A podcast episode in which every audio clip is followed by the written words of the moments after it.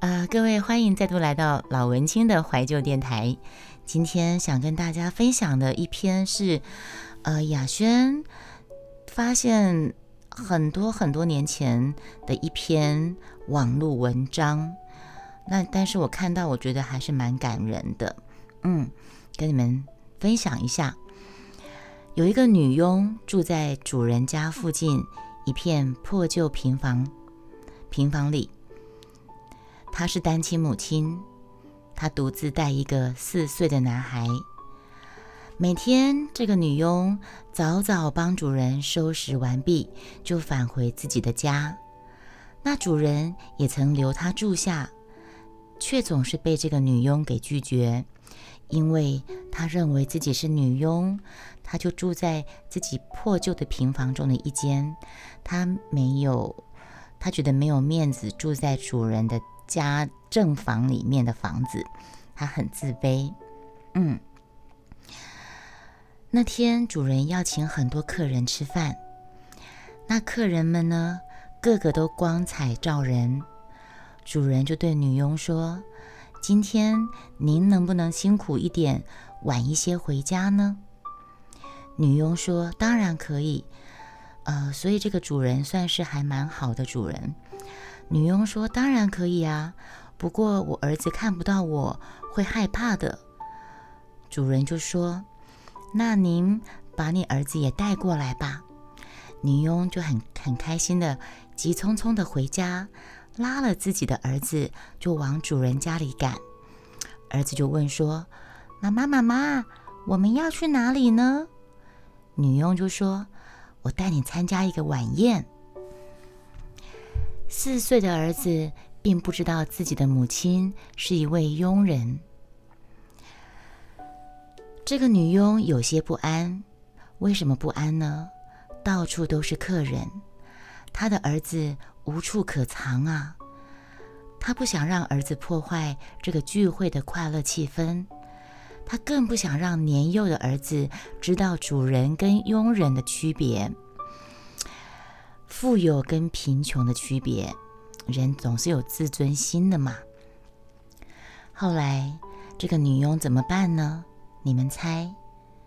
你们猜怎么办呢？这个女佣呢，就把儿子关进主人的洗手间，因为主人的豪宅有两个洗手间，一个主人用，一个客人用。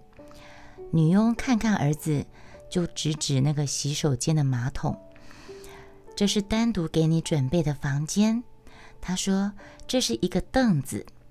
他指着那个马桶说，他把马桶盖盖起来，说这个是单独给你准备的房间，这是一个凳子。然后呢，这个女佣再指指大理石的那个洗手台，说这是一个桌子。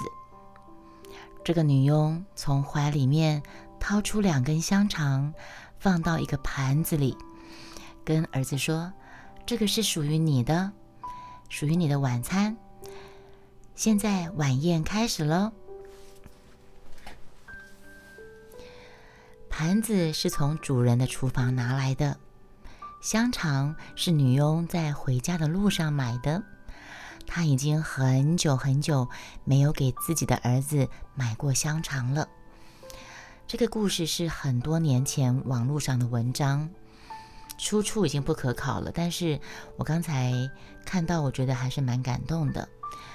女佣说这些话的时候呢，努力抑制着泪水。男孩子在贫困中长大，他从来没有见过这么豪华的房子。他更没有见过这么豪华的洗手间，他也不认识抽水马桶，更不认识漂亮的大理石洗手台。所以呢，他闻着那个洗手洗手液跟香皂的淡淡的香气，他觉得自己非常的幸福。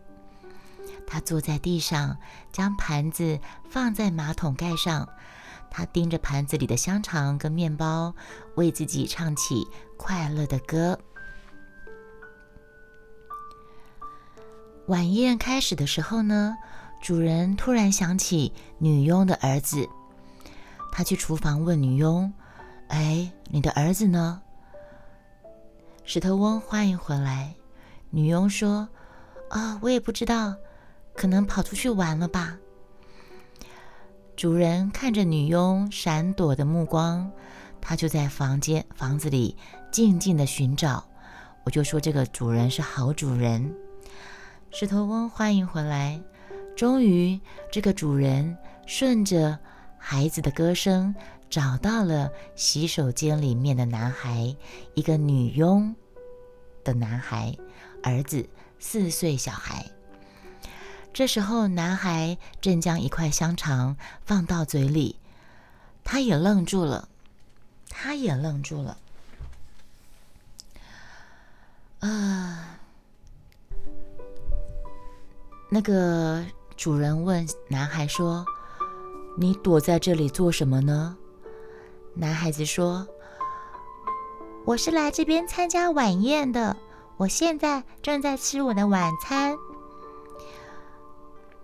那个主人就问他：“你知道你是在什么地方吗？”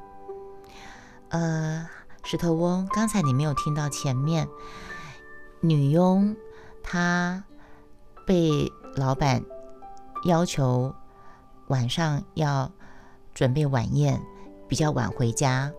女佣说：“可是我儿子一个人在家。”老板说：“你可以把儿子带来。”但是老女佣不愿意让儿子嗯知道自己是女佣，别人是有钱人，他也不想让别让儿子体会到那种穷人跟富人的差异，他就把儿子安放在。呃，主人的某一个洗手间跟他说，这个马桶盖盖起来，这个马桶是一个桌子，然后他准备了一个盘子，放上他买的香肠跟面包，跟孩子说，这个就是你的晚宴，嗯，你在这边好好的享用你的晚餐吧。这个小孩第一次在这么高。高级豪华的豪宅里面的厕所里面，他没有见过这么多东西，都是第一次所见，所以啊，这个孩子很开心的吃着他认为的晚宴的点心晚餐，唱着歌。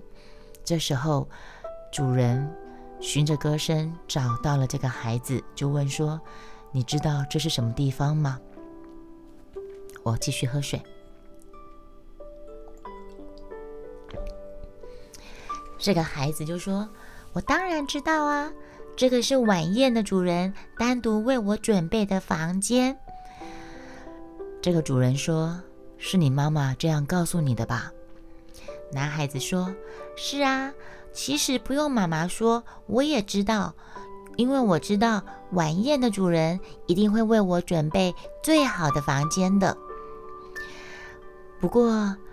男孩子指了指盘子里的香肠，他说：“可是我一个人吃有点寂寞，我希望有人陪我吃这些东西。”主人的鼻子有些发酸，用不着再问，他已经明白了眼前的一切。他默默地走回餐，他默默地走回餐，哎，这边不好讲。他默默地走回餐桌前，对所有的客人说：“对不起。”今天我不能陪你们共进晚餐了，我得陪一位特殊的客人。我得陪一位特殊的客人。主人跟黑格尔欢迎加入直播间。我们正在讲主人，一个善良的主人就把主人给召唤来了。各位，你们看看我们这个直播间的召唤术是不是非常的灵敏？这个主人鼻子发酸，听这个孩子这么一讲，他就明白了一切。他告诉晚宴上的所有贵宾：“对不起，I'm sorry，我不能陪你们共进晚餐了，because 我必须去陪一个 special，我必须去陪一个特殊的客人。”然后呢，这个主人从餐桌上，为什么为什么餐桌这么难讲？然后他从餐桌上端走两个盘子，来到了洗手间的门口，礼貌的敲门，得到男孩的允许，请进。这个主人推开门，把两个盘子放到马桶盖上。天啊，那个马桶盖是多大呀？可以放一盘原本孩子的盘子，再放他拿过来的两个盘子。这个主人对这个小孩说：“这么好的房间，当然不可以让你一个人独享。我陪你一起，我你你同意我们一起共进晚餐吗？”这个小孩说：“当然欢迎你跟我一起共进晚餐啊。”然后呢，那天晚上，这个主人跟男孩子聊了很多。这个主人他让他让男孩子相信，洗手间是整栋房子里。最好的房间，他们在洗手间里吃了很多东西，唱了很多歌。嗨，黑格尔，晚上好，老痒痒，晚上好，主人，对呀，谢谢你追踪了我，因为我们正在讲一篇很多很多年前的网络小故事，刚好聊到一个很有很善良的主人，结果你就来了。谢谢黑格尔追踪了我，成为我的小莫斯，也谢谢主人成为我的小莫斯。小莫斯就是我的莫愁君的粉丝的意思。那天晚上，这个好心的主人跟这个佣人的儿子在洗手间聊了很多，吃了很多。他让这个孩子知道，洗手间是整栋房子里最好的房间。他们在洗手间里吃了很多东西，唱了很多歌。因为这个小孩子一开始就是用歌声让主人找到他藏身所在。因为这个佣人不想让孩子，呃，打乱了人家原本宴会的场合，但是他又不晓。不知道该把孩子藏在哪里，他就把孩子藏在主人的某一间洗手间。但是因为是个豪宅，所以洗手间也是很宽敞。这样子，这个晚上不断的有客人敲门进来，他们都向主人跟男男孩子问好，他们就递给这个男孩子美味的苹果汁，还有烤成金黄的鸡翅。他们露出夸张跟羡慕的表情。他们后来呢？怎么样呢？故事的发展到后来怎么样？他们后来干脆全部都挤到小小的洗手间里面，给男孩起给男孩唱起了歌。每个人都很认真，没有一个人认为这是一场闹剧。多年后，男孩长大了，他有了自己的公司。有了带个两个洗手间的房子，他也步入上流社会，成为有钱的富人。每一年，他都要拿出很大一笔钱救助一些穷人。可是，他从来不举行捐赠仪式，他更不让那些穷人知道他的名字。有朋友问他理由，就是说这个当年在主人。豪华的洗手间里面，主人陪他吃了很丰盛的一顿晚餐的这个小孩，长大之后有了自己的公司，成了有钱人，步入上流社会。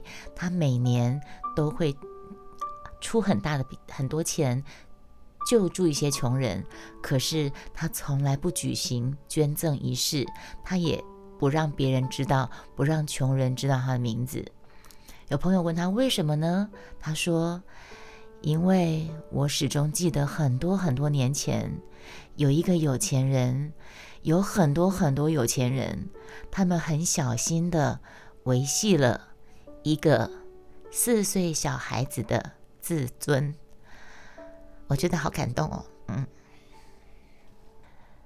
这么。这么多有钱人小心的维系了一个四岁小男孩的自尊心，好棒棒，真的好棒棒。对我自己给自己拍手，不是啊，我是给这个故事，给这个故事里面的的感人的地方拍手。OK，我石头翁说没听过这么好听的故事。忘记是谁写的，《东方闪电》晚上好，好，我们来听一首歌，我们再来继续说好听的故事，我们再来继续听好吗？OK，我看一下哦。呃，各位老文青的怀旧电台的听众朋友，大家好，我是雅轩。嗯，最近因为雅轩有一些生活上、呃工作上的一些新的进展，所以呢，会比较时时间上会被排挤，就变成比较少上来更新老文青的怀旧电台的节目。但是呢，我的心跟大家同在，我会尽量有时间就就更新我的节目。嗯。所以呢，你们大家不要忘记我哟。好，那我们下个节目再见喽，拜拜。